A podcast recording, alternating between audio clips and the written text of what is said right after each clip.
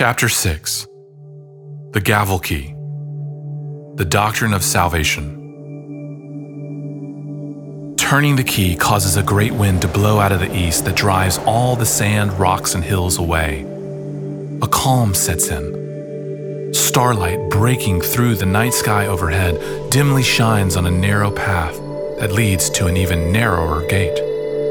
Passing through it, you find a sea of crystal clear glass on the other side, and on the far shoreline sits a majestic, emerald colored throne surrounded by 24 smaller thrones. As you strain to see the beautiful sight across the sea, something catches your eye. On the center throne sits what seems to be a large book or scroll of some kind. Seeing it floods you with dread and hope at the same time. You cringe, weep, and laugh simultaneously. Somehow you know this book is unlike any other book. It reads you, not the other way around. But there is a reason a sea separates you from the throne and the book. No matter how much you want to read its words, you know you can never open its pages. Tears overcome you as you feel the weight of your unworthiness. And while everything you've always wanted lies on the throne across the sea, it might as well be 10,000 miles away. But that's when you hear it coming from the far shore. Something strange, something odd, like the mixture of a lion's roar and a sheep's bleat. That doesn't do the sound justice. It's more beautiful than that. Hearing it fills you with your favorite feelings. It comforts your soul like hot chocolate in a snowstorm and floods your heart with eager anticipation like sunrise on Christmas morning. And then the sound stops. You would be happy to hear that beautiful, mysterious sound forever. You want nothing more than to hear that lion and lamb speak again. But all you hear now is silence until that wise, familiar voice whispers to you once again. The waters of salvation. Your ransom can be paid. Take a step if you want to meet the one who can open the book and show it to you. Your desire to hear the lion and the lamb overcomes your fears. So you close your eyes, take a deep breath, and take a step. Instead of falling into the sea like you expected, the waters come together to form an image of a hand. The hand of election. You now stand upon the most secure location ever to exist the divine hand of election. Here are all of the king's purposes in salvation that existed well before the beginning of creation and were designed perfectly by the perfect Trinity. Election is the king's solid, sure, unbreakable plan to save a people for himself, for his glory, and for their joy. Before he laid the foundations of the world, the king laid out his mission to rescue that very same world to see the love that overflows out of the king's hand, just take another step. And though you don't want to leave the comfort of the king's grip, you want to know more. So you do take another step. And when you do, the water turns to blood and pools together in the wooden form of a weathered and blood-stained T. The Cross of Atonement. Before you stands the instrument of your rescue. This is the cross of atonement. You saw this before when you stood in the empty tomb. You see, the hand of God that holds the king's design for the world is the same hand that directs all of history towards its most important moment Jesus dying on the cross. Do you remember why Jesus came?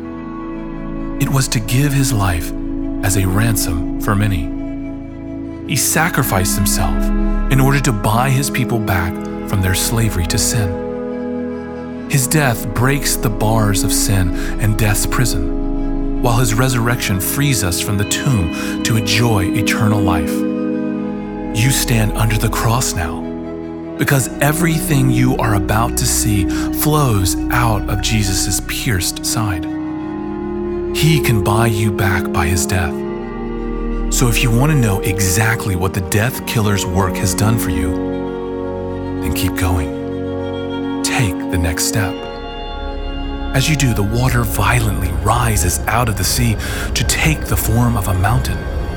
Strangely, just off the cliff is a wooden door floating in midair. The Mountain of the Gospel Call. You now stand atop the mountain of the Gospel Call.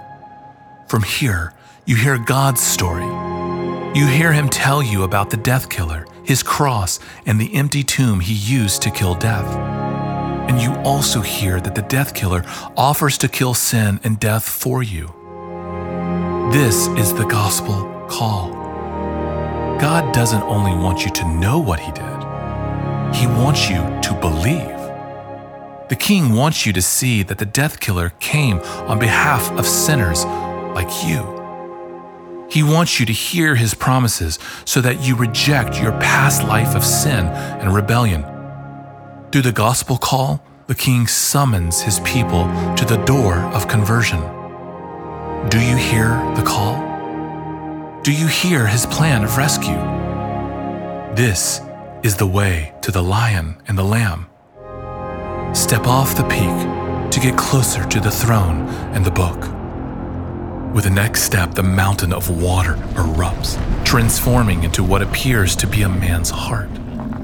Except for one thing the heart appears to be more like stone than human flesh. It is as hard as a rock and motionless as one, too. But then there is a change. The upper left chamber begins to beat vigorously, and the color, look, and feel of a real beating heart begins to spread throughout its once rocky exterior. The heart is coming alive. The heart of regeneration. What you see before you is the heart of regeneration. This is the power of the gospel. Like this heart, the Spirit takes what is dead and makes it alive. He replaces our old fight against the king hatred with a new do anything for the king love. He brings spiritual life to those who are spiritually dead. And everyone is spiritually dead until the Spirit makes them spiritually alive. This is why God speaks so much about new birth and being born again. The Spirit brings you back to spiritual life. He makes your dead eyes alive so that you can finally see that sin is poison and the death killer is the only real antidote. Only those who have a spirit made heart can reach and open the door of conversion. Now, if you want to see more of His beauty, step forward once again when you do, the water rises and falls until you stand on the edge of what seems to be an odd looking hammer. The gavel of justification. You stand on the high judge's gavel of justification. If you have a new heart, you have a new hope. You no longer stand under God's just judgment. You stand free. You no longer stand on the enemy's side of the battlefield. You stand on his side with the righteous warrior king who will deal once and for all with the lawless rebels. God does this by declaration. Like a judge, he announces before all hearers that sinners who place their faith in him are no longer guilty. They are righteous before his holy and pure eyes. How is this so? How can lifetime rebels become full time saints? Because the other than king is powerful enough to credit what your world's theologians call impute the death killer's righteousness and holiness to his faith filled ones. based on Christ's work, you can trade your sins for his righteousness. Notice how steep the price he paid for your justification, though. God doesn't just sweep his hatred of sin and wrath against sinners under the cosmic rug of the universe. No, for the faith filled, he pours it out on his Son. The justification of sinners cost the king his son. But as you know, death could not hold him. That is why he is the death killer and why he did what he did. The death killer died to take your sins to the grave and to die your death in your place so that you might receive the gift of his righteousness and his never ending rewards. If you recognize what the king's holiness demands and just how deep his love for you is, step off the gavel. With your head hung low and a lump in your throat, you take another step. Almost instantly, you find yourself at the entry of a narrow bridge. The Bridge of Reconciliation. You now stand on the Bridge of Reconciliation. The High King is its architect. He made it so that faith filled travelers might find their way into his kingdom. Swirling below the bridge are the dark waters of hostility and anger that have existed between God and man ever since the first bite of Eden's forbidden fruit. The king's grace and mercy turn traitors against the kingdom back into citizens of the kingdom. The king restores peace. He turns enemies into friends, letting them cross back into his beautiful country and giving them a seat at his banquet table. But he goes even further to restore sinners. Take a step off the bridge to see what else he's done. When you take the next step, the bridge transforms into an oak tree, so large that its limbs seem to touch both shores. The Tree of Adoption. This is the divine tree of adoption. If you belong to the King, then one of these branches is yours. When you follow him in faith, he brings you into his family. He adopts you as his own, giving you your own limb in his family tree. Not only does he take away the bad things that kept you from him, the king also gives you all the good things of being a part of his family. Those who are alienated and separated from him can now run into his arms as his most loved children. Because of the death killer's work on the cross, the faith filled can be a part of the other than king's family forever. He can make you a son or daughter of the king. Both the king and the kingdom can be yours. As if that weren't enough, your adoption also gives you a family of brothers and sisters who, just like you, are happy and free in the King's kind grace. Take the next step to see how all of these brilliant gifts work together. As you take your next stride, the tree overflows and resettles into a large chain set with indestructible links. The chain of union. Before you is the chain of union. It binds God's people together with everything you've seen here before the eternal throne. It unites the faith filled ones with the one they've placed their faith in. It means that the new citizens of the kingdom take on their king's identity. The death killer's death, burial, resurrection, and ascension can be yours now you become one with the one who saves you. That is how you benefit from his death and resurrection. In union with Christ, his death can be your death, and his resurrection can be your resurrection. When the world looks at you, they see your Savior. Remember, too, that this wasn't your idea. You didn't even know how much you need this. Instead, the king came to save those who hated him. He made a way for him to live in you and for you to live in him. And because of that, everything is different. If you are faith filled, then you've traded the life you once lived in the dark for a life reflecting the beautiful light of the sun. You are like a ray of the sun shining the warm brilliance of your source into the world. You are somehow different and yet indistinguishable, just like Christ and his people. As beautiful as all of this is, more beauty awaits. If you want to see this, take the next step.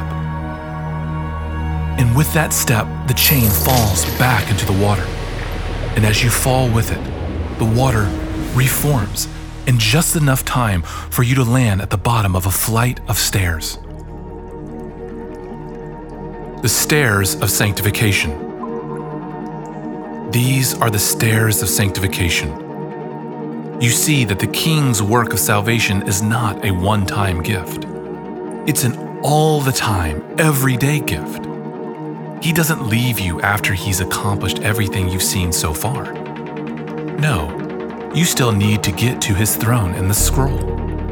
Only he can get you there. But that doesn't mean you have nothing to do. The king wants you to climb the stairs. Go ahead and try. So you try, but you can't move. It's too difficult. It feels like you're stuck in quicksand. You can't climb on your own because none of this is your work. You need the power of the Holy Spirit. With Him dwelling in you, you can walk these stairs. Sanctification is the joint work of the Spirit and the Christian to make the Christian more like the death killer over time. If you belong to Jesus, you are going to do everything in your power to become like Jesus. You are going to read about him, pray to him, kill sin that keeps you from him, and try to follow him wherever he takes you. At the same time, the Spirit is working in you to help you want to do all these things and to help you keep doing them. He is there to convict you of sin and empower you to follow your rescuer. So climb, but climb in the power of the Spirit. For this is the only way to reach the throne on the shore. Now look up. What do you see way up there at the top of the stairs? On the last step sits a golden crown.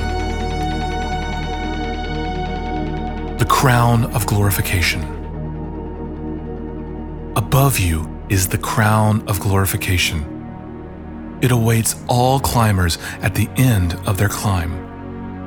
The king makes one for each of his followers. They reflect all the true, good, and beautiful things his citizens have done as his ambassadors. Yet even the most elegant and regal crown cannot compare to the king's crown. This is why, when you get closer to the throne, you will see that his people are more excited about the king than what lies ahead for them.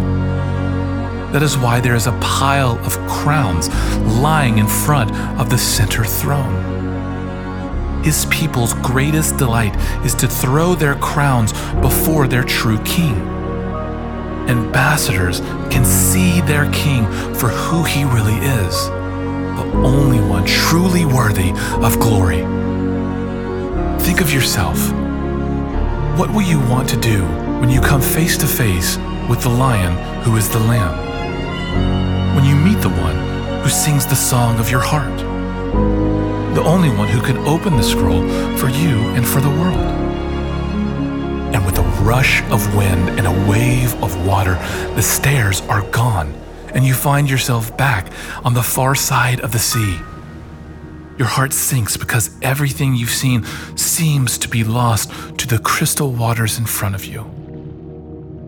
Do you want to hear the worthy one again? Do you want everything you've just seen? Do you want to see the lion and the lamb make everything right? We'll turn the key and open the lock.